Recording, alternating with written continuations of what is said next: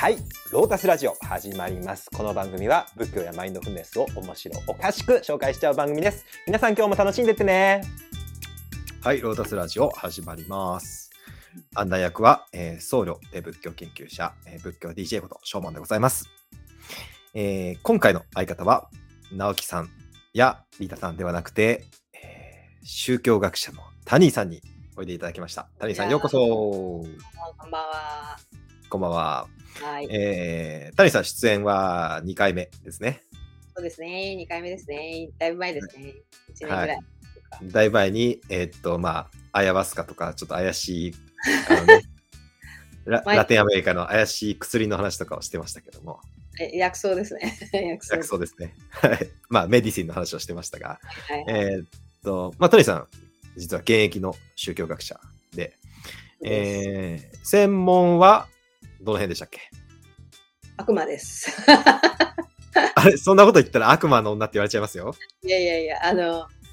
えーっとね、せ正確に言うと、世界布教していくキリスト教が世界のいろんな多神教の神様たちと会って、その神様たちに悪魔って名前をつけていくっていう壮大な歴史の研究をしていて、具体的にはラテンアメリカの地域研究をしているかな。でもスペインとかもやりますけど、はい。ああ、そうですそうか、そうか、そう、やっぱ、やっぱ宗教学者って壮大だよね、テーマが。そう、だから魔女狩りとかも関係するし、単身も関係するし、その現地の宗教との文化接触の話とか、宗教と植民地の問題とか、そういうのも全部関わっていきます。そうね。なんかその辺がやっぱ、やっぱ仏教学ってすごく、個々人狭い範囲やってるから、なんか、あそれがすごいな、みたいな。このラジオではっちゃけてるんで、自分がやってる、大学院でやってる、まあそういうすごい狭い範囲の、あれ以外のなんか知識っていうか、勉強以外の知識もやってる、すごい広くやってると思いますよ。だってこの間ね万国、え世界何？えっと、シカゴ万国社会議、万国宗教社会議だね。宗教社会学会議のは話とかしとったし、なんか新地学協会の話とかしとったし、単なる仏教学の人はそなかなかそこまで広げないと思うので、まあ大事な要素が入ってるからね、仏教、近代仏教のね。そうそうそうそう。まあ、私の専門は実はすっごい狭い、あの、ビルマ仏教の狭い、こう古代文献読んでるってす、もう誰にも伝わらないようなことやってんだけど、まあ、ストレス溜まるんで、あの、うん、だから教えるときは、うん絶対ジェネラルな話をし学生にはしなきゃいけないから、はいはいはいはい。もうあのそれが教えるときに生きてきますよ。このラジオのデータとかは。そうかそうか。まあまあ、まあ、僕は別に、あの、教える云々は置いといて、まあ、まあ、ここで結構面白い、おかしくやってるんで、あの、自分の勉強にもなるしね、すげえ楽しくやってるんだけど、うん。それで、あの、今日は、タニーさん呼んだのは、そのまさに、その、シカゴ、えー、バンコク宗教者会議、あの、ダルマパーラの会で、その仏教モダニズムと、この、なんていうんですかね、今、こう、世界に、まあ、スピリチュアル系とかいろいろんなのがうん。広がってる。あのーそれって元をたどっていくと、まあ、新地学協会に行き着くよねって話を、まあ、あのシリーズでやったんだよね。うんあのまあ、要は、あの、すべての宗教はたどり着くところは一つと。うんうん。あの、表現が違うだけで全て同じことをうん言ってて、真理は一つだっていう、うん。まああの、普遍主義と、あの、うん。まあ、宗教学の方では名付けられてるみたいだけど、まあ、そのムーブメントっていうのと、あと同時にその、えー個々の宗教の原理主義ってやつですね。うん。あの、まあ、イスラム教原理主義なんてすごくあの言われるけども、あの、仏教の方にも勉強していくと原理主義っていうのが結構あの根強くあって、なんで、その影響、まあ、つまりその2500年前のブッダの、なんていうか、純粋なる教えみたいな。あの、ブッダが本当に言ったことに基づいたなんか本当の仏教みたいな。あの、そういうのが、あの、まあ、19世紀終わりから20世紀ぐらいに、あの、出てきて、でそのマインドセットってもう、もうり、もう、ひしひしと僕に受け継がれてて、あの、自分が勉強を始めたきっかけとか、自分のこの今の瞑想会したり、イベントしたりっていうのの活動の、まあ、原動力って結構、その、なんていうか、そこだったんで、うんあの、うんブッダあ、ブッダはこうしてたから、あなんか、なるべくそこに近づきたいなっていう、その憧れみたいのがあったから、あの、それで、まあ楽しくやってたんだけど、なんか勉強してたら、あ、それってすっごい近代によって作られた、なんていうか、あある種割と捏造されたというか、人工的に作られた、あの、マインドセットで、で、あの、純なる仏教を求めてたと思ったら、それって実はなんかキリスト教の、特にプロテスタントの原理主義の影響で、えーそういう仏教の原理主義ってのが出てきてるんだってことを勉強して、結構自分でびっくりしたんだよね。うん。え、なんか、え、キリスト教の影響だったの？みたいな。でもさ、うんそれはさ、シカゴ博覧会で、まあ宗教家社会議で、プロテスタントとか、キリスト教と仏教が出会うから、なんか逆,、逆にモダニズムの仏教っていうことを言うために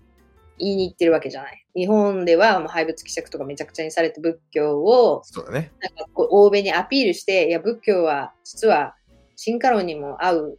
もうそうそうそうそうそうそう。あ教えなんだよっていうのを言いに行ってるわけでしょ。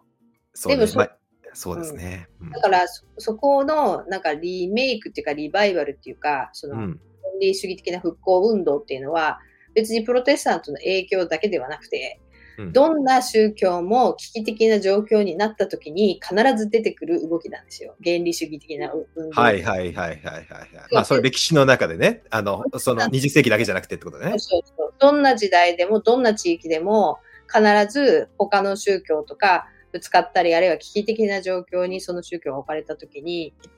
絶対原点に立ち戻らなきゃいけなくなるから。うんうんうんうんだから、あの、でも原点ってもう遠い過去だったりするからうん、それを思い起こすとか、あるいはそこに近づくみたいな動きが絶対出てくるんで、それは今の状態での原点回帰なんだよね。その時その時の時代の最先端での。そうだねだか。うん。だから別に、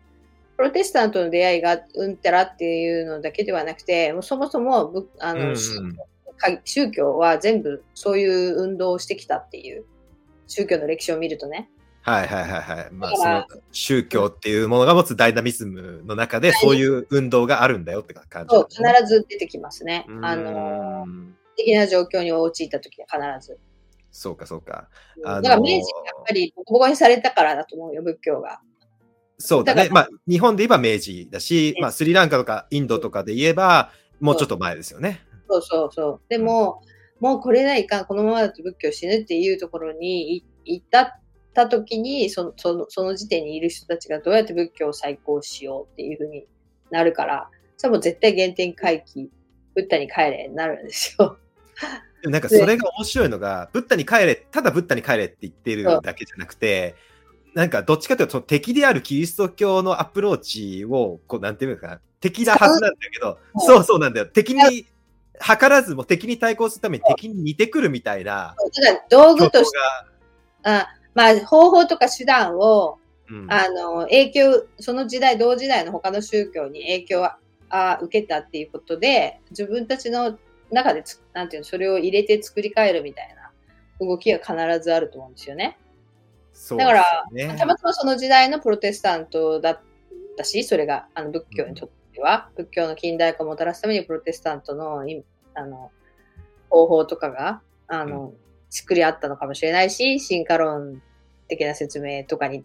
対応して、ぶいや仏教はちゃんと合理的に説明できますよっていう動きだったりとか、そうだね。時代のまあ潮流うん、まあ全部が、その時代の全部が要は関係してるんでしょとうね、関係してる、関係してる。でもなんか僕はあの時思ったのが、なんて言うんだろう。そのメタ的視点なくて、うんあの、今の時代に生きてて、仏教って、その進化論にも合致してて、科学にも合致して最高だよねってこう、あの、言ってる人間がちょっと滑稽だなって、なんか、オッケーなんだけど、その時はそれが最高だと思ってた。じゃあ、まあ、いや、まあもちろんね、その時は、19世そ。その時は完全に時代にね、巻き込まれてるから、もうその通りなんだけど、なんか今ぐらいまで、でも今でもいらっしゃるじゃない？結構、あのうん、原理主義を引きずってて、まあそれこそ、あのーまあイスラあのイスラム国みたいに代表されるイスラム原理主義者の方たちだって、もう、あの、まあその、まあ、イスラム教最高というか、あの、原理的なイスラム教が最も優れてるっていう世界で、まあ、生きてらっしゃると思うんだけど、なんか今、ねうん、まあちょっといい？いいよいいよ。げあのイスラム国とかその原理主義に対対しては、なんか、あの、ほんいイスラム教の本当の、なんか一番、その何、ムハンマドの時代のイスラム教って自由で平等だったんだよね。開かれてたの、うんうん女性とかにも。だから自分の奥さんは自分より年上で商売人だったわけじゃん。うんだから、なんかさ、そんな女性があの家にいてとか言ってないわけで、働いてたのバリバリ。だけど。今のそのイスラム教の方がへなんかその女性にがさ閉鎖的で女性に対して閉鎖的であったりとかうんいうのは何なのって思うわけ。だって昔の方がもっと自由だったのにっていう。だから原理主義捏造された原理主義って感じだね。そうそうそう。そうなのよ。だから結局その時代に合わせて原理主義は出てくるけどその時代とかその時代に対抗する精神として自分たちがまあある程度なんか好きなように作り変えてくるというかうん。時代精神にマッチする形で、あるいはそれに反発する形で。ていうそうだね。うん、だからだってほ本物の原理主義って存在しないんだよね。しなしないし、まああ、昔がそうだったっていうのを、結局後の時代の人が解釈して、自分たちの、まあ、都合のいいようにというか、好きなように原理主義っていうのを。だよね。その時代にあった原理主義とい古代に帰ると言いつつ、そその時代にフィットした、あの、お都合のいい教えなんだよね、結構。まあそうですよ。だから方便が現代のやり方だと思そううだよよ。ね。うん。なんか、まあ、そ、それがメタ的に分かってるならいいんだけど、なんて言うんだろうな、あの、まあ、本当にその物語にがっつりこう、没入しちゃってるってうん、まあ、あの、僕自身も多分ある、ある段階までは没入してたと思うんだよね。うん。でもその、あの、没入に、そろそろその夢から覚めた方がいいなってこう、なるほど。はい、思ったんですよね。だはいだって、正直その、もう逆オリエンタリズムじゃない？もう、そうなのよ。あの、ななんか、その西洋、自分たちのオリジナリティを出そうとしているその試み自体がな、なんていうんかな、もうなんかこの、あの、西西洋に毒されてるというか、まあ、毒されてる言い方よろしくないですけど、まあまあまあまあ。彼らの見方をもうまんま使って、彼らの、彼らのなんていうか、彼らが食べられる料理の形で我々出してる。むしろ彼らにすごく、なんていうか、おもねってる、形としては敵対してるったり対抗してたりするんだけど、でも例えばさ、その釈釈総園だっけ？英語でああれだけ流暢にあのい喋れる人じゃないとシカゴには行かないわけじゃん。そうですね、そうですね。今日の普通のおばさんは英語喋れませんから、当時。ねそうですねだから、やっぱりできる人たち、国際派の人たちが言ってるんだよね。そうですね。うん、だから、それは、どの、まあ、みんなが、だからそ、国際的に分かってもらえる方便とか手段を持ってる人たちがいて、すその人たちが理解できるように説明するわけだから、うん。うん、だからまあ日本の中でも、まあいろんな立場あるかもしれないけど、まあ、彼らが言ったってことの、やっぱり意味は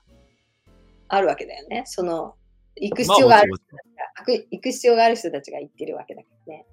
まあ、ニーズがあったっていうのもあるけどね、向こうにニーズが、あのーどっちかっていうと、その、あれ、ほとんど、今でも問題にされるけど、あのー浄土教系、あ浄土教系ってなかなかこう海外進出してないんだよね、当当時ですら。うんあのーしてなくて、前週ばっかりが結構海外進出してたっていうのは、うんやっぱりニニーズの問題もあるのかなっていう感じはするけどね。そうね。うん。やっぱり、そのキリスト教にないものを求めてたっていう。そうそうそうだね。うん、今のスティーブ・ジョブズとかにつながるようにですね。そうですね、そうですね。でそれ禅とかの方が受け入れられ、まあ、南無阿弥陀仏よりは禅の方が受け入れられたんでしょうね。うん、もうさね、うん、そうだね。浄土宗とか浄土真宗、浄土真宗なんか特にさ、プロテスタントと似てるって研究もあるじゃない？あの、違ううん親鸞とルター似てるって研究してた人たち、一う世ーん。こうまあ、に代前っていうか自分たちの親の世代にはいたわけじゃないですか。仏教学者とか、歴学宗教学者とかで。キリスト教の、あのね、牧師さんたちにもそういうこと言ってた人たちだし。まあまあ、似てると思うよ。うん。それは普通ににあの、牧師さんで、あの、法然上人のあの話を書いてらっしゃる牧師さんとかもいらっしゃるし、まあ似てるし、その、うーん、あんまりキリスト教のこと詳しくないけど、あの、げ現在、現在思想とかも、なんかわ、我々、あの、なんていうか、我々のその、ボンブみたいな思想あとだいぶだね。だいぶ近いから、うん。あのーまあ、そこにちょっと仏教的なエッセンスがあるかないかぐらいの違いだと思うぐらい近い。そう、すごいよ、あの、自分が学生だった時、そういう、そういう先生たちいたなと思ってて、まあだから、一世代前か、今私が50代だから、そ今、今、多分その人たち生きてたら80代なんだけど、うんその80代ぐらいの先生たち、宗教学者たちっていうのはそういう研究してた人たち、割といたよなと思って。まあ、実際、浄土教っていうか、その、うん、阿弥陀様っていう救済者自体が、そもそも古代の、あの、一神教というか、あの辺の、あ中東とかイランとかから、もう神様だ。はい。だから当然いるわな、みたいな。いるわな。はい。っていうのはあるけどね。がさ、ヒンドゥーだとさ、なんだっけ？え、ミトラ教とかなの？阿弥陀様。あの、あミトラまあ、それ、完全に証明されてないけど、あの、そういう説が、おまあ、あの、傍証はいっぱいあるし、まあ、そうなんだ。ま太陽あ、多神分そうだろうね。太陽信仰だよね、みたいな。のね。まあだからあまねく光がね、こう世界にね、届くわけだね、阿弥陀様のね。はい。で、そしはいて救、救済してくれるっていうのはそう、そうそう。完全にあの、うちの中東の方のイメージそうだね。うんだって仏教の菩薩たちってさ、ブッダ以外はさ、全部さ、どっかの神様の借り物じゃん？その通りです、その通りです。その通りです。あの、その通りです。道教の神様とかさ。だから、道教まではあるか。あ、でも道教の取り入れてるね。中国では言ってるね。入るからね。そうだね、そうだね。うんなんかまあ、中東とかそのインドとかの神様たちだよね。そうそう。だからまあ、あのー宗教っていうのは、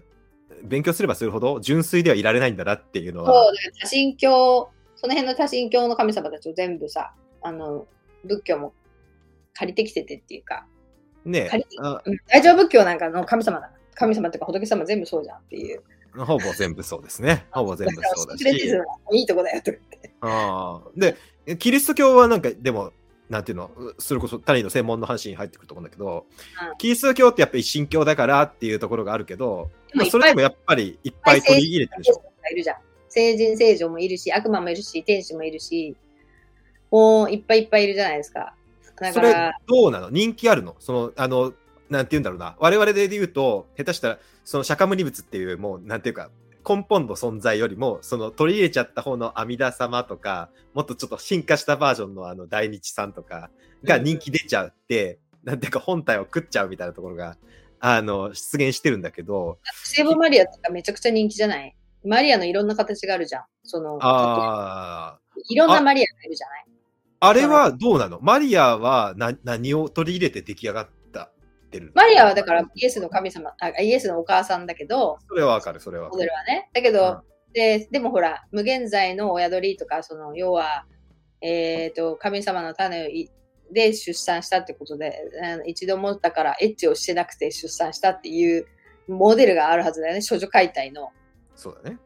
で、処女解体のモデルでもギリシャ神話とかにもあったじゃないですか。まあ、うんうんうんアテナとかがね、処女解体したとかある,、うんうんうんあるし、もうもっとだから古い時代の宗教、そのキリスト教、ユダヤキリスト教が入っはあの前のうんうんあのイメージの中でもそういう女神っているわけだから、そのイメージも入ってるわけじゃん。あで、そう。だからいろいろな要素がある。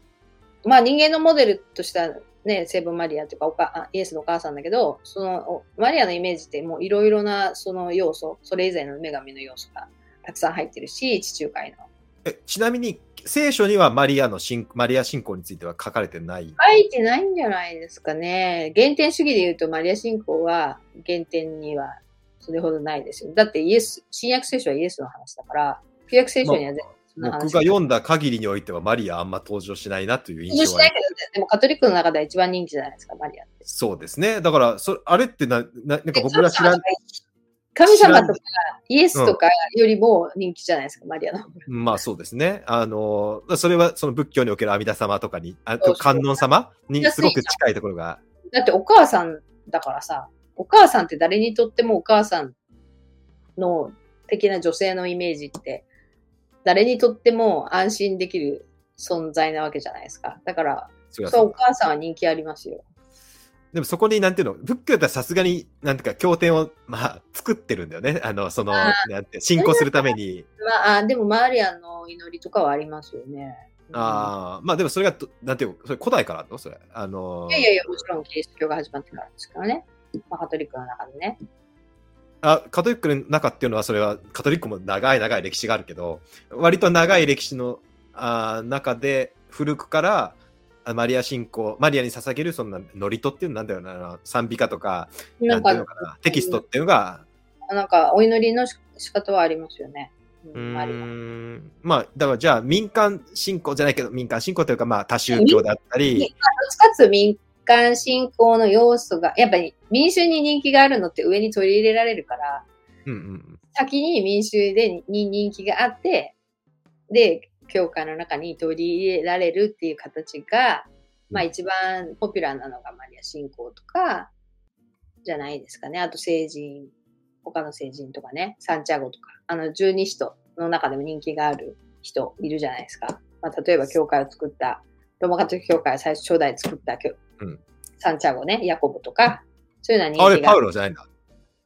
パウロ？パウロ、あ、パウロはでも、ローマがパウロで、スペインのサンチアゴ・でコンポステラに葬られてるのが、あれでしょ、サンチアゴ。あの、ほホタテの形ホタテのなんか、まあ、サンチャゴ。そうまあ、あの人、そうか、あの人たちが人気なのも、なんかそう、やっぱり、なんかい、ねその民間信仰と集合した？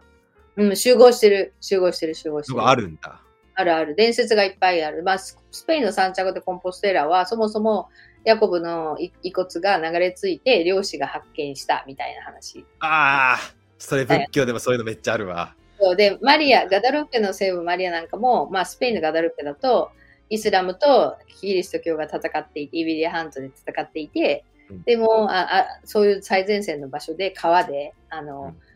発見した、なんかマリアの遺物があって、マリア像があって、で、それがなんかメッセージを送る、あの、いろいろ、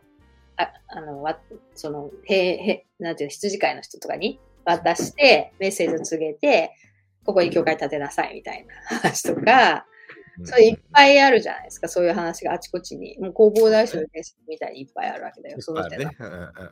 それは、それはもういっぱいありますね。うん。だからそういう感じの民間信仰のレベルで、うわーってこう盛り上がって、いろんな各地にあるやつが、うんどんどんどんどんこう、そこに巡礼者が増えて人気があると、やっぱり取り入れられていくっていうスタイ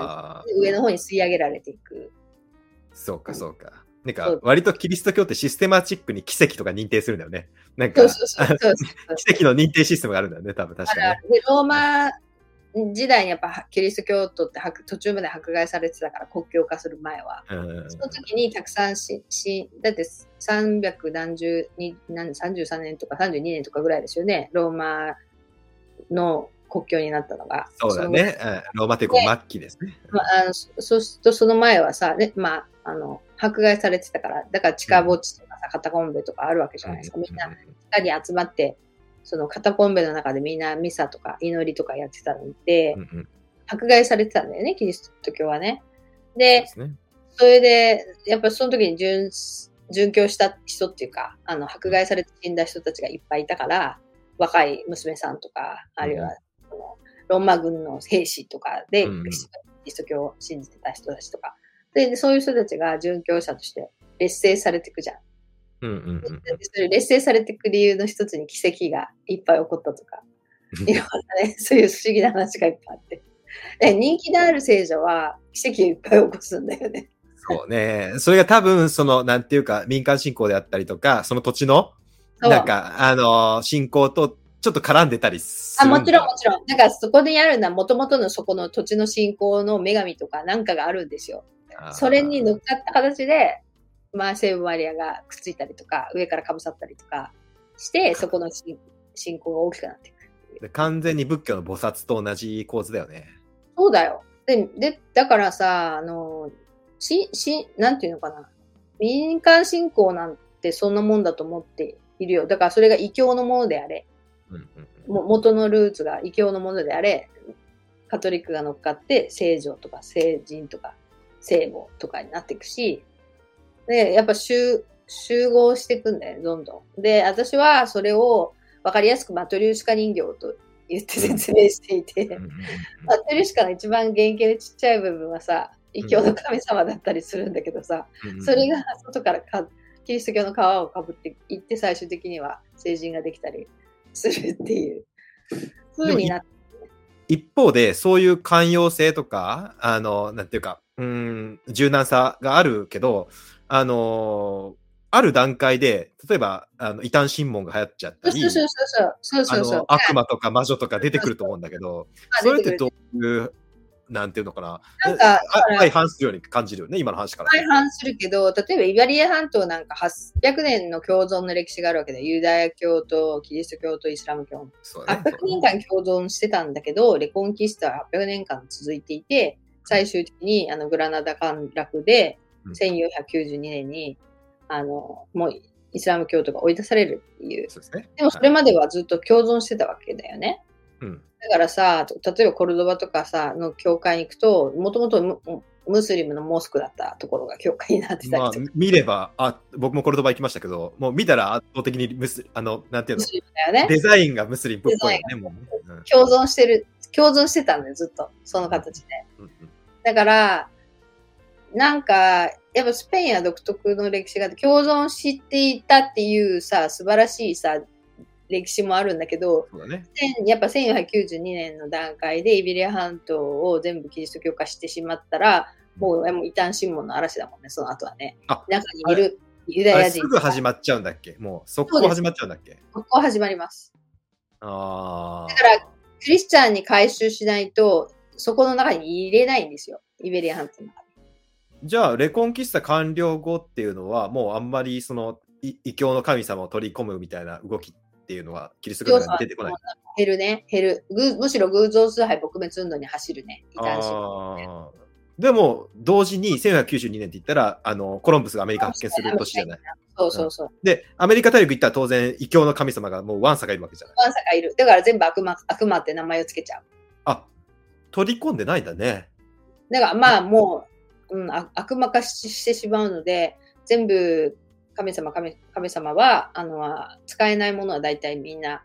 悪魔化しちゃうんだけど、一方で、だから取り込まれちゃうのもいるのね。例えばインカの神女神のニュスタっていうのがいたんだけど、そこ、そこに聖聖母マリアがかかぶさって、今はなんかその、オルロとか、そのボリビアのね、高知のね、ラパスとかね、そういうところの鉱山の近くの教会に立っている、まあ、いろんな有名なね、ビルヘンの教会があるんだけど、ビルヘンね、まあ、聖母、聖母マリアの教会ね、そういうの大体、現地のその女の女神がくっついて、で、メキシコのガダルーペもその現地の、なんで、なんでさ、あの、くっついてるってわかるの？あの普通のマリアと見見てわかるの？見てわかるもん。例えばメキシコのガダルーペは褐色の、もうモレーノだし、ああ、の黒いマリアって言われてるみたいなやつ？黒いマリアだったし、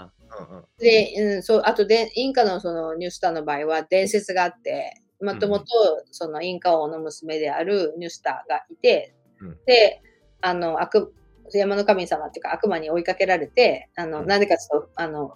要は恋焦がれられて、うんうん。で、そのニュースターが逃げるみたいな。で、おお父さんである、太陽神である、あの、神様に言うん。言って、その太陽神はもうそのうち、あの、キリスト教の神様と融合しちゃうんだけど、インカの太陽神。どういう、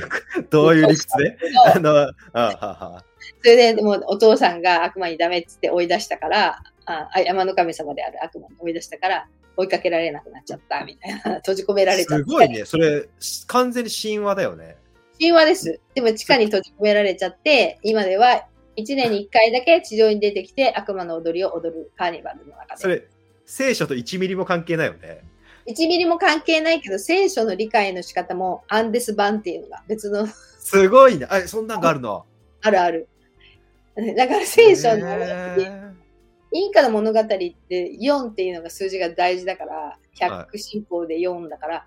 うん400とか400 4000人とか4000年とかが大事なんだけど、うんで4000年の歴史があるっていうふうに言うんだよね。イエス・キリストが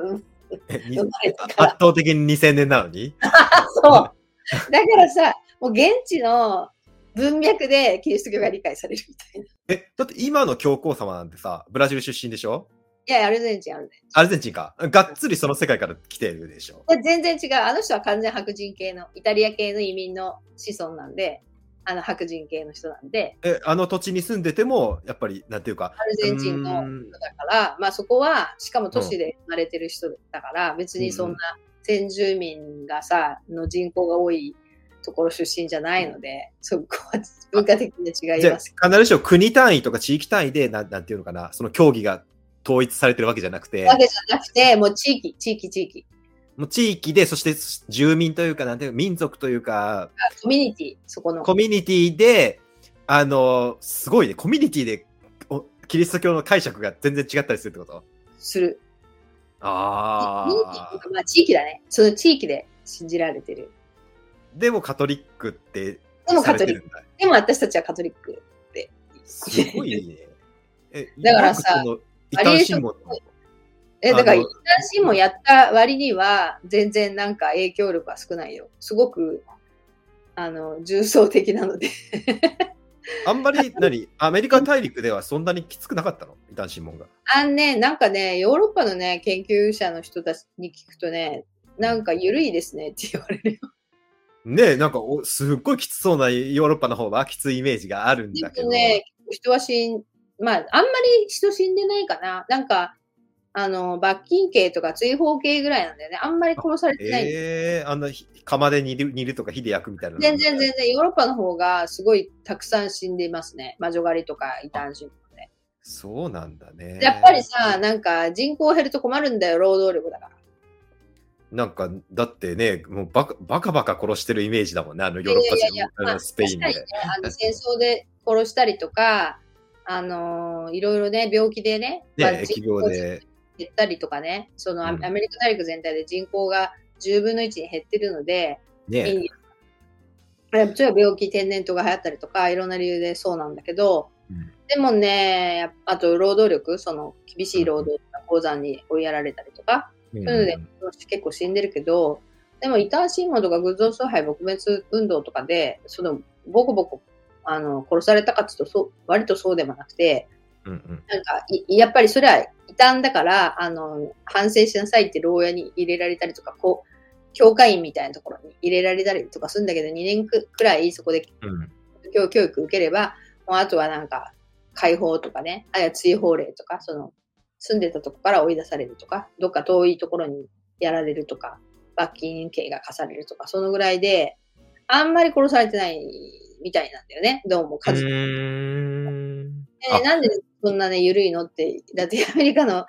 さ、なんかさ、方が、ヨーロッパより厳しくないじゃんってか、ヨーロッパの人たちが言われるんだけど、うん人口、労働人口が減ると困るからじゃないですかね、植民者がっていうふうに私は理解している。ああ、まあ、じゃあ、あんまり、その、なんていうか、ヨヨーロッパみたいに、その、イデオロギーベースで、あ,、うんああいうことやってる感じじゃなくて、もうちょっと、なんか、なんかプラグマティックというか、もうちょっと、その、実利を計算できる世界だったって感じなんだね。なんか、いや、一部の教会人で、その、ファナティックな人が、もう、うん僕、偶像崇拝撲滅運動、あるいは自分が出世するために、うんあの、こんだけの先住民を回収しましたとか言って、いろいろやってくんだけど、地域、地域ごとね、16世紀とか17世紀にかけて。うんだけど、それ、私はそういう研究してるけど、でも言うほど、まあ、なんていうの、みんな、完全にキリスト教化されてないっていうか、まあ、だって、ね。神父さんたちの数が圧倒的に足りないので、あの広大な大地に。まあ、そうだよね。だから、あの常駐してないんだよね。みんな巡回してるから、教会を。うーん。だからやっぱり、じあの常駐してるのは都市部だけで、ち田舎なんか巡回してるだけだから、何年に1回とかぐらいしか来ないわけじゃん。そしたらもうはいそうですね現地の、現地のカトリックになっちゃうわけよ、やっぱり。現地化されたカトリックにならざるを得ないっていうか。日本の隠れキリシタン状態になってる。そう隠れてない、隠れてないけど、あの隠れてない、そういう感じ でまあ、そのあの雰囲気なんだよね、多分ね。たまに行って、あれ違うじゃんって、めちゃくちゃ現地の、えのね、異教の習俗がそのまま教会の中でなんか行われてるじゃないかっつって、たまにチェックが入って、あの、うん罰されるみたいな感じなんだよね。ああ。まあ、でも、なんて言うんだろうな。我々日本人からすると、うん、なんて言うんだろう。まあ、仏教徒であり、神道イストであり、みたいなのが、こう、か、可能じゃない？我々で。あの、だから現地もそうだった。あの、先住民の先祖伝来の宗教を守りながら、うん山の神様とか、その大地母神とかに儀礼を捧げ、犠牲、犠牲か、を捧げながら、えでも外側はマリアの皮をかぶった大大地母神だったりするし、おもうだからイエスって言いながら、そのイエスもね、いろんなイエスがいるからね。だから なんか、完全に現地化されてますよねっていう。え、じゃあそれこそ谷は研究されてるそのネイティブアメリカンの習俗、セレモニーだったりとか、それこそ、あのーなんだ、ドンファンの教えとかでも一躍有名になった、ああの、なんていうんだか、通過儀礼とか、ああいうのって、何き一応キリスト教の仮面の中に、かキリスト教の枠の中にこう、入れ込まれてるの。それとも全く別の日本の仏教と神道みたいな感じで、一応こう、それは違うっていう風になってるのって。なんかね、あの、まあ今私が喋ってたのはラテン、主にラテンアメリカの話なんだけど、うんうんで、カトリックが強いところだから、うんそこはそういうふうに、あの、まあカカトリックって厳しい時もあるけど、やっぱり結構緩いので、そのそういうふうに重なっていくんだよね、信仰がね。その、はいはいはいはい。まあ、あの中に、こう、一つのキリスト教の中に、こう、どんどん重層的にというか、まあ、取り込まれて、皮がどんどんこう、マトリョーシカだよね。だからね。マチューシカになっちゃうわけですけど、あの、ただ、北アメリカの方はちょっと違ってて、北アメリカの宣教の仕方とか植民地化の仕方は、まあ、イギゲルマン系のイギリスとかフランスうん人が、まあ、いて、いて、実まあ、カトリックの人ばっかりじゃなくて、プロテスタントの人もいっぱいいたわけじゃん。うんうんうんねピューリタンが言ってるわけだから。うんうんうんで、まあ、融和、融和をしてた時期もあるし、仲良くしてた時期もあるけど、結構結構結構みんなそれでも東から西に追いやられていった、北米の方追いやられていった。で、結果混じれ、混じってないんです、ほとんど。あ、そっか、布教してないの？布教ししてるんだけどね、なんていうかね、きあのね、スペインとかのカトリックの布教の仕方と違ってて、なんていうか、スペイン人は独身男が結構植民者で行ってんだよね。うんうんうんで私結婚してるんですよ。あ、えそれ北アメリカの入植者ってこと？いやいや違う、南アメリカの方は。南アメリカの方は結婚してる誰と誰が結婚？スペイン人と現地の女性。はいはいはいはいはい。メスティーソみたいになるってことね。い。増えていくわけじゃん。うんうんだから根血的になってんだよ。宗教とか文化とか全部、そのうん。人ね種。あ確かに。ルツボって言われるもんね。あのぐぐちゃぐちゃにね、混ざってね。北アメリカの方は混ざってないでしょ、あんまり。まあ、メスティーソ化が進んでないっていうか、うんうんうんだってピューリタンは、あの、基本的に家族、独身男一人で行くんじゃなくて、家族を連れて行ってたんで、うんうんうん家族単位で動いてるから、その家族の中である程度まとまってるわけじゃん。現地の人と結婚しないわけですよ。それってね、政治的な理由？それともあの宗教的な理由？まあ、宗教的な理由かな。あと、まあ、ピューリタンの人たちがけ家族で移動移住してったっていうのはあるからね。なんでだろうね。まあ、歴史的事実としてはそうそうだろうけど、まあ、その背景はちょっとわからんって感じ。そう、うんまあ、だから結局、混ざって結婚したりして、こう人種がそんなに交雑してなくて、ってことは、インドは、インドはインドのまま、どんどんどんどん西の方に追いやられていくわけだよ。だってどんどん侵食侵食していくから、東から。ね。うんだから、あんまり混ざらないまま、ずっとこう、狭いところに追いやられていって、まあ結局バトルになるっていうか、土地をめぐって、あの、西部劇の世界ですよね。攻撃の世界。だ結局、だから、まあ結構悲惨な話が多いんだよね。もう絶滅させたりとかさ。あの、戦争。ああ、でも文化としては守守られてるんだ。そのなんていうか、まあ、ある種純粋なというか、あの、そ染ま、キリスト教に染まってない文化っていうのが北アメリカには。で私が言いたかったのは、染まってない人たちが多いっていうのが、北アメリカとかの世界、先住民の世界。で、中米の、さっきドンファンの話とかもしてたけど、メキシコの北部の方とかも、染まってない、カトリックに染まってない、僻地の先住民の人たちのコミュニティでそのままずっと、現、なんて昔からの宗教とか儀礼をやってる人たちがまだいて、うんうん植民地化しされてないから、ほとんど。スペイン人に。あそういう人たちは、そういう人たちの世界が、まあ、残ってるわけですよ。宗教的な世界が。そういう人たち、キリスト教化されてない人たちが中心となって、あの、カウンターカルチャーみたいなのが出てきたんだね。そうそうそうカウンターカルチャっていうのは完全にちょっと西洋的、西洋の人からのあの視点だけども、あの、要は、あの、まあ、キリスト教、20世紀になってキリスト教が限界を感じて、えーまあ、そのキリスト教にないものっていうのを10年代求めた時に、あの、そういうところに目が決まったって感じなんだね。ネイティブアメリカンの北米の方とかは、ラコタとか、なんかいろんな部族の、その儀礼とかが 残ってたのは、結構、キリスト教化されてない人たちなんだよね。ああの、まあ、それまでずっと迫害されてきた彼らだけど、まあ、そのぐらいの時代殺されてきてたから。でも急に手のひら返したように、多分あの彼らからすると、あの西洋人がなんかおしすごい神秘の教えだねみたいな、ディープな教えだねみたいな感じで。結局ヒッピームーブメントで受け入れられたかなんだけど、でももともと彼らはずっとなんかさ、あの抵抗してたんだよね。その文化的な制圧にキリスト教化されて、されようとしても19世紀まではもう寄宿舎学校に入れられて、アメリカは19世紀か20世紀の前半までは子供がさらわれて寄宿舎学校に入れられて、ああ、はいはいはいはい。カナダでも最近まであったっていうので、割と何十年か前まで、30年ぐらい前まであって、今の、例えば50代の人たちは20代とか子供時代に、やっぱ親から離されて、寄宿寄宿舎学校に入れられて、キリスト教育教育受けさせられて、もう自分たちのルーツの言葉も喋れないっていうぐらい、今大人になってるわけだよね。うんうん。で、やっぱその時代に結構たくさんの子供が死んで、寄宿舎の中で、殺されてかし死んでてか、なとにかくひどい扱いをされて、もう何千人の骨骨が出てきたとか、いうので、もうすごい問題になってるから、今カナダとかで。で、うん。もうあの、今のトルドー大統領が謝謝ったとかさ、数十年前にそういう、その、強制的にさ、先住民の指定を、うなんか人さらで、人さらいみたいにしてうんうんうん。あのね、寄宿舎学校入れて、教育し、キリスト教教育してた、そういう団体があったんだよね、キリスト教系の修道会とかね、修道場なんかの人たちとか。だから、そういう人たちの、まあ、罪をなんか国、国自体が、まあ、結局、認めてたわけだから、なんか国、国家元首が謝るみたいな話に今なってるじゃないですか。ああ、まあじゃあ、交わってはいないけど、まあ、がっつり影響は被ってるって感じ。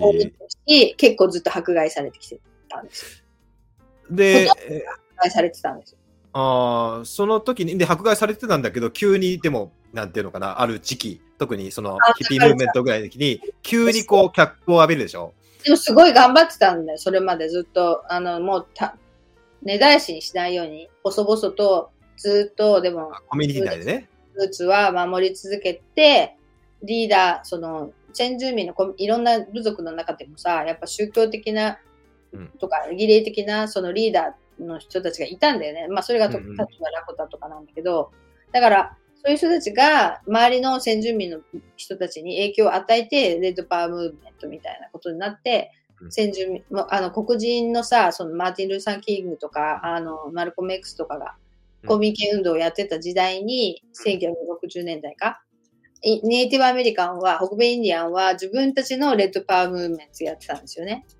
ああ。公民権。うん、インディアンも人間だよ、みたいな。平等。で、まあその結果、あの、勝ち取った、ヒッピームーブメントの評価だったりとかな、結果的に。ワンちゃんが登場したね。ワンちゃん登場したね。そうそうそう。か観音様が登場しちゃったね。観音様、観音様、観音様、観音様。観音様。観音様かわいいわ。観音様。あの、その時って、なんていうの、仏教とかヒンドゥーみたいに、あの、まあ、プロテスタあキリスト教に対するプロテスタントとして、あの、やっぱりヒンドゥー教、仏教って、あの、19世紀末、20世紀出てきて、出てきたというか、まあ、最初に話したみたいに、こう、まあ、逆オリエンタリズムだよね。その、うんあの、まあ、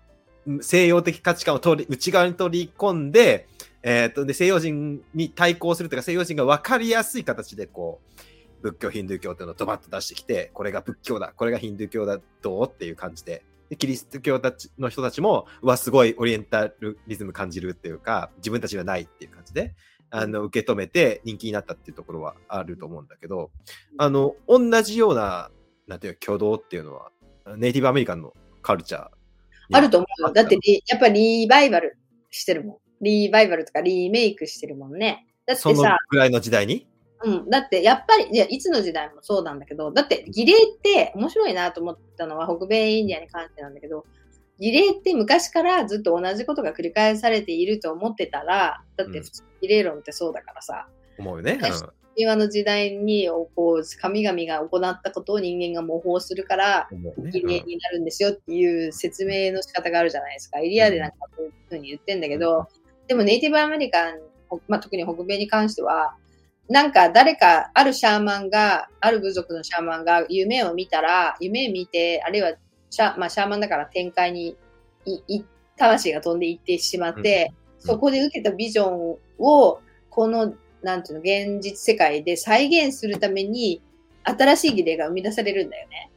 ああ、そのシステムはすごいね。そう。だからどんどん新しくなるんですよ、儀礼が。で、まあ、古いのは古いので残ってるよ、ずーっと7つの儀礼みたいなやつがあるんだけど、そういうのも一方でありつつ、新しいのもどんどんその時代に合わせて生み出されていくわけ。ああ、それ、日本も中世まで仏教にめちゃめちゃあったのになくなっちゃったのは残念だよね。そう。でも今のあの北米インディアに関しては、あるんですよ。19世紀の段階で生まれてきた儀礼とか、20世紀になって生まれてきた儀礼とか、ああ、ヨガみたいな、ヨガみたいな感じでね。新しいメッセージが来ると、そのメッセージに、ビジョン見た通りに再現するから、それが新しく生み出されたり、儀礼として。ぱあるんだ。あでもそれがずっと続けていけるかっていうと、多分そうでもなくて、その人が亡くなったらもう多分廃れてしまう儀礼なのかもしれないけど、でもまた今度別の地域で別のシャーマンが出てきて、また違うビジョンを受けて、受け取ったら、その時代に合うメッセージとかビジョンを受け取って、その儀礼をやるっていう風になるじゃないですか。だからどんどんね、なんかね、新しくなってる感じがすごいしてて、装装いとしては、それとはでも宗教学者の視点でしょ？でもさ、うん、そう。だけどさ、その中に古いものをもう一回リバイバルするっていうビジョンの見方もあるわけ。はいはいはいはいはいはい。なんかそこで初めて原点回帰みたいな。まあ、最初の話に戻ると。うーん。そういうのも。全体としては、なんていうか、伝統的なというか、あの、よ装いとしては伝統敵があるんだけど、まあ、よーく見ていくと、結構、なんなんていうのかな、あ新しいものを取り込んだり、あの、リバイバルしたりとか、新しく見たビジョンを現代に合わせて作ったりとかもしてるんだよ。やっぱでも宗教ってそういうもんだよね。それが自然だよね。それが自然。で、だから例えば私たちが今日本人がさ、うんこのグループっていうか何人もさ、行ってさ、例えば、えっ、と、クリー族のサンダンスに参加したりとか、私なんかしたんだけど、カナダのね。でも、そのクリー族は、あの、自分たちのルーツの伝統の儀礼は本当なくなっちゃったっていうか、まあ、結局ほら、強制宿舎に入れられて、もう、で、住民言語もみんな喋れないみたいな状態だから、新しく自分たちの儀礼をまたつ再構成して作らなきゃいけないじゃん。うんその時にもうな一回なくなった儀礼をもう一回復興するか、他のとこから借用してくるかってなって、他のとこから借用してきたのがサンダンスで、一個ね。うんうんうんそれで、あと、ウーマンセレモニーは夢でやっぱりシャーマンが見て、昔こういうことしてたっていうのを思い出してとか、まあ見て、その通りにやってみたっていうのもあったりして、だから、借用してきた儀礼と、新しくこうビジョンを見て、うんうんうん昔やってたであろう儀礼をもう一回再構成するみたいなやり方もあったりして、いろいろあるんですよ。でも多分、その、今人気があるというか、多くの人を引きつけている宗教っていうのは、やっぱそれを今でも、なんていうか、あの、まあ、インドでもそうだけど、インドのね、ヨーガとかもそうだけど、だいぶ20世紀に作ってるから、うんあの、でもやっぱ装いとしては伝統なんだよね。あの、そう伝統って言わないと人が来ないじゃん。だけど、でもガチで信じてる、本人たちは、ガチで信じてる感があるんだよね。そうそうそう。あのこうグル自分のグルっていうか、師匠から聞いて、それは連綿と引き継いでるから、これ師匠から聞いたから、その、なんていうの、もちろん、科学的に、我々ってそういうさ、そういうのにちょっと水差しちゃうけど、そういうなんか学問的なアプローチしちゃうと、あ、新しいですよねって感じだけど、なんか彼らが生きてる世界においては、あれって本当に古代から連綿と続いてるじゃない。そう。だってそれが文字通り正当化自分たちのルーツを正当化するため、 authenticity ってやつですね。そうですね。で、それが自分たちだけじゃなくて、外の世界の人たちも結構引きつける。そうだから結局伝統とかオ authenticity って言わないとき来ない人が。それもある。でも、その一方で、例えば何が言いたかったかというと、日本って、日本の今の仏教の宗派って、伝統オーセンティシティはもちろん言うんだけど、結構ドグマティックというか、ああ、だから新しい動きが制限されてる。ないのよ、そうなのよ。新しい伝統がもう作る余地がないのよ。ああ、そこはなんかさ、固ま、頭固まってる感じだよね。なんていうかだってね、法然上人だって根本の教え、その、あの念仏っていうのは口で唱えるんだっていうのを、で、一、どんな教えよりも優れてるっていうのをどうやって発見したかって、一番最後のところで発見したかっていうと、夢だからね。そうでしょ？おい、夢かよみたいな感じ、勉強してる時に、でもいいんだよ。だってそれは、あの、チチャンネルがさ、開いてて、ソースっていうか、うんそのソースから得てきた情報の方が正しいんだもん。そのいや、、ほんと、それ今、そのネイティブアメリカの話聞いて思った。うん。うん、そそれってぜあの今の視点で言うと夢かよって感じだけどうん、あのでもそれってある種すごく人類にとってあの王道の王道なんだよ、王道。そう。であそうなのそれが多分あの、ね、鎌倉時代のあの念仏の盛り上がりっていうのを作ってったんだろうなっていうのをめちゃくちゃ大体ビジョンとか夢で見て、あの、その通りにやると人がやっぱり集まってきたりとか、結局うちらがクリー族に行けるようになったのだって夢だからね。あの人たちが夢で、あの、外部者の人たち入れていいっていうビジョン見ないと、うちら入れないんで、その儀礼に。参加できないんで。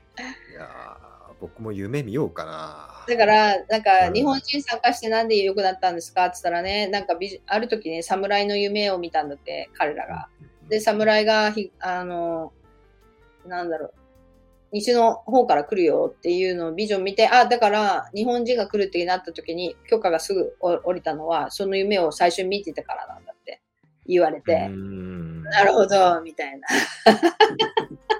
なるほどってなっちゃうよね。それなるほどってなっちゃうよね。そうなる。だから先に夢がやっぱあって、後で現実化してくんだよ。だからそれ、すっごい、なんていうか、我々の、なんていうか、か感性にめっちゃフィットするもんね。その説明というか、そのシステムが。そう。そう。それが直感とかの世界なんですよ、結局ね。うんでも直感はソースとつながって、ちょっとゲットする情報なんで、やっぱそこをいつもなんか磨いてないといけないんだよね。瞑想って結構磨磨けると思い思いますよそうですねそうですねうんうん。まあ、第一、そのね、あの、大乗仏教を作ってた人たちも、瞑想をして、ゆもうまさにあれビジョンの話だもんね。あの、阿弥陀様の世界とか、大実さんの世界って、もう完全にビジョンの世界だから、じゃあ仏教もあのさ、インドで死にそうになってる時にさ、うんじゃあもうこれはちょっと仏教がどうやって生き残っていくいくいけるかなって思った時にやっぱ見たビジョンの世界でしょ？大乗仏教って。そうやよね。あ、やっぱりその、なんていうのかな、その学者的な、こう、例えば解釈とか、経典のこの細かい解釈とか、あの、そういうところからはブレイクスルー出てこないの感じたわ。出てこないでしょ。う当そうなんか重箱の隅つつくような研究してたって出ないですよ、そんなの。うんなんか、本当にさ、あの、極楽往生はどのタイミングかとか、うん阿弥陀様は、こう、なんていうのかな、あの、実態があるかないかとか、うんもう、まあ、結構そういう話でエネルギー持ってかれてるんだよね、現代のこの宗派って。だからそこに、そういうとこにとどまって、なんか結局学問仏教になってんじゃないの？まあ、まあ、いや、もうまさにそうで、いや、でもその、ネイティブアメリカンの話聞いたり、そのインドのヨーガの話、ヨーガの今のヨーギーたちの話聞いていくと、うん本当に我々はもうマジで羨ましいぐらい簡単に伝統を作り出していく、生み出していくんだよねそう。そうそうそう。で、あ、でも本当それがむしろ自然なんだなみたいな、その、そうだよ、そうだよ。この今までの人類の長い歴史をたどって見ていくと、その宗教って、あ、そういう生き物なんだなってめちゃそういうめちゃ生き物なんです。そ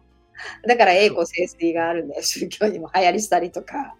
いやー、だって本当だって無常を解いてる教えですから、そうですよ。無常なんですよ。ガンガン変えていこうぜって僕は思うんだけど、か変え、変えていこうぜって。いや、そうね。なんかちょっとか、か、形がカチってななりすぎて硬直しちゃってるような状態の宗教があったら、まあ、ガンガン変えていこうぜっていう改革者が全然出てきていいと思うんですけど、まあ、普通自然に変わっていくんですよ。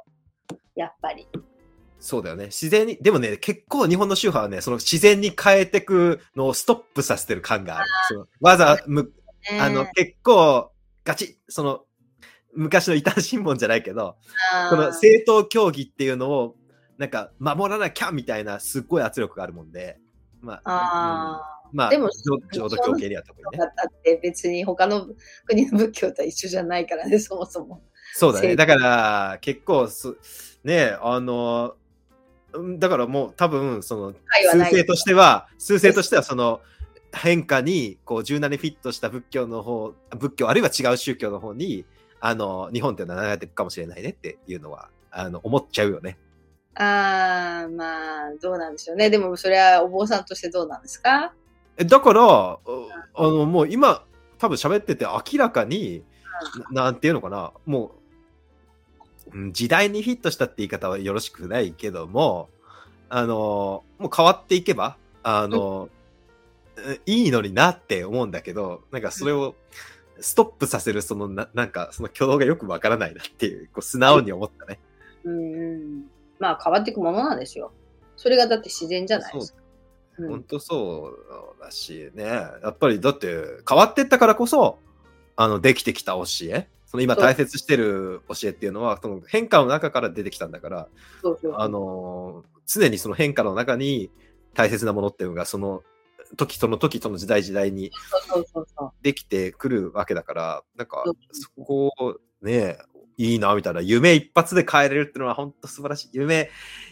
要は夢、多分でも夢一発だけじゃなくて、夢い、夢を見た人が、その、はあの、まあ、ある言説を発して、その言説が受け入れられるかどうかっていう、こう、自然なプロセスで、その、そこで、なんていうか、うん試練があるんだよね、きっと。あのみんながそれをあの共有するかどうかっていうのがあってで共有されたらまあそれは伝統になっていくみたいなそうそうそうだと思う。すごく自然な形だよねそれって。うん、自然。だから、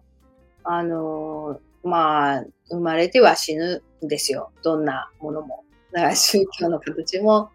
変わっていくんですよね。なくな、なくなっていいものはなくなっていくし、そうだよね。必要なものはまた生まれてくるし、その中、その伝統の中で。いや本当本当僕そう思いますわ。本当そう思います。私がし、まあ自分の指導教官の荒木道夫先生から教えてもらったのは、宗教っていうのは、そういうふうに生まれては死ぬ、死んでいくっていうか、形が変わっていくものなんだっていうか、うんそのリリバイバルしてリメイクして生み出されては、また役目が終わったら、そのしぼんでいく。で、また違う種が膨らんでいって、また違う動きになって、またあの盛り上がって、また沈んでいくみたいな、その繰り返しなんで、なんかそうやって宗教的な命って保たれていくっていうか、うんうんっていうのをなんか習ったような感じですね、結局。彼は新宗教の研究者だったけど、うんうんうんうん。うん、そうですね。まあ、だから、まあ、まずはその、なんか、たあの他の要素を取り込むシステム、例えば夢であったり、例えば、あの聖母マリアであったり、聖人であったり、菩薩であったり、うん、そういうなんかダイナミズムを見や装置みたいのが欲しいなーっていうのは今。あと、現まあ、今のマインドフルネスみたいに、ちょっと、私たちは原点回帰だって思ってるところもあるんだけど、まあ、なんていうか、あの、正門さんがさ、日本の仏教だけでは飽き足らず、いろんな世界のさ、多流試合っていうか、その、いわゆる症状仏教って言われているようなところの国国の仏教のところにお寺に行って修行したりとか、習ってきたりとかするじゃないですか。どういうふうに日本の仏教と違うんだろう、一緒なんだろうっていうのを見見たいから行くわけでしょうんうんうんう。やっぱりそこは、あの、常にさ、原点が一緒なはずなのに、こんなにバリエーションがある仏教っていうのは何なんだっていうふうに探求心があるからなんだよね。で、やっぱ自分の中のさ、原点って何なんだろうって常に探してるから、いろんなところにい、まあ、なんていうの、武者修行というか、い行ってるわけじゃないですか。うんうんうん。で、そうやって、なんか、自分の中の、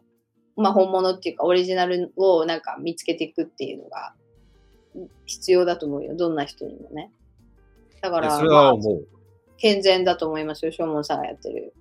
かあの、やり方っていうのはね。うん、あの、ま あいや、僕も、なんていうか、まあ、あの、じみんな、自分は自分の尺度でしか測れないから、あの、それは何とも言えないけどもうん、僕はそれは、まあ、当たり前というか、僕、あの、僕からしたら普通なんだけど、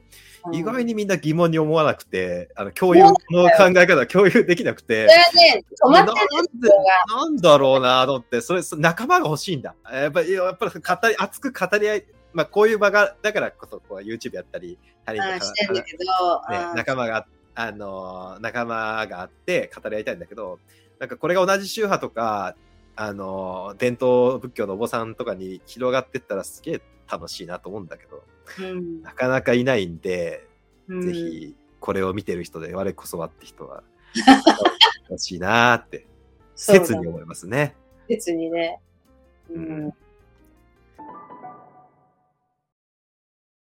どんな話になるんだろうとか思ってたんだけど、こんない話。やー、でも宗教のあるべき姿っていうの、あるべき姿って、あるべき姿はおかしいけど、あのー宗教が生き物なんだってのがすげえ、他人と喋って、より分かったね。よりクリアになっそうだし、生き生きしてるものなんだよ。た。ああ、ほんとそうだね。生き生きと変容していくものなんですよ。うん。まあ、それが僕は、えー仏教とかヒンドゥーとかの方を中心に見てきたけど、うんあのーまあ、ラテンアメリカとかネイティブアメリカンの話を聞いてると、ああ、やっぱ一緒なんだなっていうのはうん。感じ一緒でて。いや次次は日本仏教の番でしょって感じがあなるほど。いや、しましたよ。しましたよ。すごく。これは乗り遅れたくないよね、みたいな。あなるほどね。うん。えもう危機的状況だからね、今ちょうど。危機的状況なの？いや、危機的状況でしょ。もうどう見ても危機的状況でしょ、日本仏教。あの、信者さんが減ったりとか、そういう感じ？信者も減ってるし、そのあ経済的にもあのどんどん縮小していってるし、うんそうね。うん、あのまあ逆に僕はだからそのはラッキーだなと思ってて、あの変えるって言いやすいじゃない。うんうんうん。だからそうだね。うん。うんちょっとのお寺に関してはね。うんうん、まあお寺もそうだけど、でまあできたらそのなんていうかもうあるいは浄土宗全体とかね。まあ、あそう州全体もそうだしね、日本仏教全体で、あの改改革、ガラッとした鎌倉新仏教の時みたいな、ああいうワクワクした感じが欲しいよね、みたいな。欲しいよね。欲しいよね、みたいな。いや、ど愛知学院どうなんですか？愛知学院の仏教はどうなんですか？その、ワクワクした感じなんですか？愛知学院は僕の学び屋なんで別に。あの、そこでなんか改革。まあ修門大学からは改革、なんていうか実際その、うん、僕修門大学から新しい宗教ムーブメントが出てきたってことは多分、ない、ないんじゃないかなと思うからね。はいね。うん、それはそれはなんていうか古代とも含めてね、多分、ナーランダーとかから、あの、なんていうか改革が出てきたっていうのはないと思うんで、まあ、それは別に役割が全く違うところなんで、まあ、もっと、それは、あのー改革仏教っていうのはもっと違うとこから出てくるのかなとは思いますけどね。うん。いやいや、まあ頑張ってください。YouTube ですよ。YouTube から出てきますよ、きっと。でも YouTube やってる坊さんは、長毛さん以外にも何人かいそうじゃない？いるいるいるいるよ。いるよね。だからなんかそうそういうのでね、また別に坊さんに限らなくてもいいんだけどね。なんうんか、あのー全然違うとこから出てくるっていうのも、あ全然歴史を見てるとあるからさ、そうですね。ちょっと僕はそういうなんか変革の波というか、あのーなんかガラッと変わる瞬間に立ち会いたいし、参加したいなっていうのは、なるほど。はい、思いましたね、今回のお話で。はい。最後にもしなんか告知とか、なんかお知らせとかあれば、えっぜひ。と、はい。なんか、6月8日のはい夜9時から10時に NHK 地上波 BS で、えっと、ダークサイドミステリーっていうのがあるんですけど、はいはいはい。それに私はコメンテーターとして出ます。お、谷さん、テレビデビュー、デビューじゃないか。テレビは何回か。デビュー、デビュー？初めてですよ、初めて。ああ、しかも NHK で。NHK で1時間。で、あの、まあ、でも喋るのは多分何分間かだと思うんだけど、あの、はい一応、えっ、と、なんだっけな、あの、イケメンで高身長の NHK の伊藤海彦アナウンサーはい。が一応あインタビュアーで、はい。私と同志社大の小原先生っていうあの牧師さんですね。あの進学部の教授と2人でなんとあのカトリックの悪魔払いの事件について。めちゃめちゃ気になるテーマじゃない？はい、あのドイツ今から50年ぐらい前にドイツで本当に起こったあの、はい。シストの結果あの死んじゃった女の子アンネリゼ・ミシェルっていう女の子がいるんですけどその子の、まあ、裁判になったんですね神父さんと家族が訴えられたっていう、うんまあ、その事件悪魔払い事件悪魔リアル払い裁、リアルエクソシストみたいなやつ。リアルエクソシスト裁判人のに ついて喋ります。う わあ、めちゃめちゃそれ、めちゃめちゃキャッチーじゃない。じゃあだからよかったら見てください。なんあかあ、もうぜひ、面白かったです。あの、自分でも調べてみて。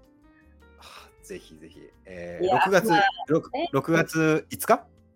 いや、8日で8日。?6 月8日。6月8 6月8日。日木曜日のはい夜1時からです。あの1時間番必組で。はい、必見です。見てくだぜさい。ひ、あの、見てください。あの、テレビ仕様になってるタニー先生も、僕はひっこ個人的に必見だと思ってますんで。あ、なんか、あの、ちゃんとメイクさんにメイクしてもらいましたので。こんな家にいる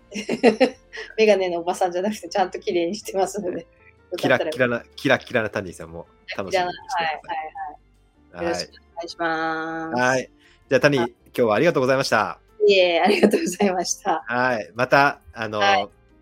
今日にこれ、今日に懲りず、また出演していただけると、6月8日よりも前に放送してね、この番組。任せてください。はい、よろしくお願いします。はいはい。あの、今日はこれぐらいにします。ありがとうございます。はい。バイバイ。はい、またね。ロータスラジオ公式 LINE できましたイェーイ登録するとどんないいことがあるんですか？登録するとですね、参加型公開収録、おオフ会リアルイベント、特別ライブセミナー、うん等々をですね、ご案内して参加いただけるっていう形にします。特典いっぱいですね。はいどうやって参加するんですか？詳しくは概要欄にありますので、そちらチェックください。どうぞ。ロータスラジオ。今回もご視聴ありがとうございます。この番組では仏教やマインドフルネスについて宗派や教義を離れた立場で自由に楽しくお話しています。内容には諸説あり、厳密な交渉を経たものではありません。ご了承の上お聞きください。それでは次回もお楽しみに。